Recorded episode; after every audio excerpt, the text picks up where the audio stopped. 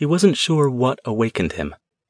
Perhaps it was some vestigial bit of the low grade defenses he kept running at minimal power, even when he wasn't concentrating on them. Or perhaps it was the sudden movement next to him in the bed. Whatever it was, when his eyes flickered open sometime in the early hours of the morning, the first thing he saw was Lindsay looming over him, her arm raised above her head. What? He started, confused. The next two things his foggy brain registered were simultaneous.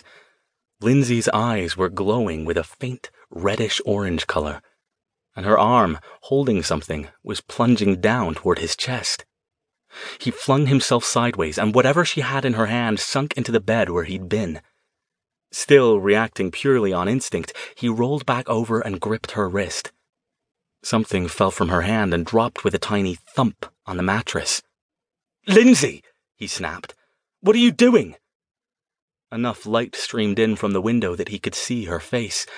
Her expression was twisted into a chilling grin, her eyes still glowing with that odd light. Go back where you came from, mageling, she whispered. Her voice didn't sound like Lindsay. It had a rough, rasping quality that suggested something unfamiliar was using it. What? Stone, still gripping her wrist, threw her over on her back and took hold of her other wrist as well, holding her down. Lindsay, what the hell are you on about?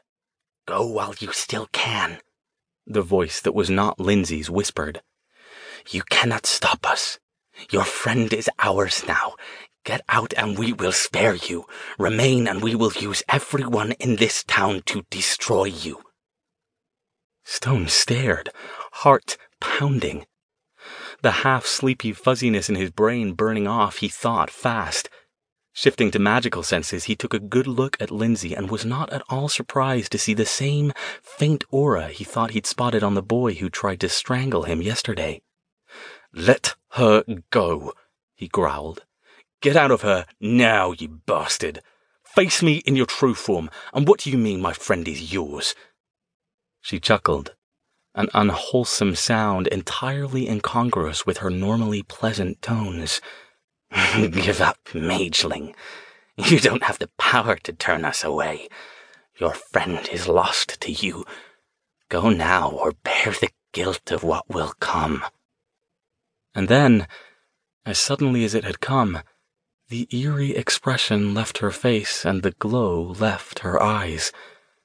Lindsay looked up at Stone, bewildered. Alastair?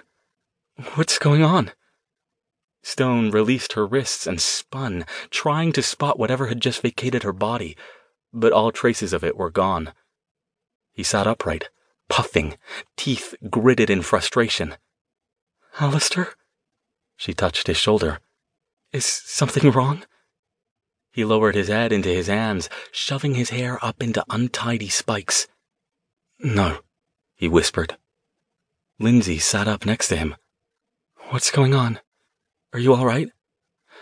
As he stared at her, the shocked realization came. She doesn't have any idea why I'm agitated. She doesn't remember any of it.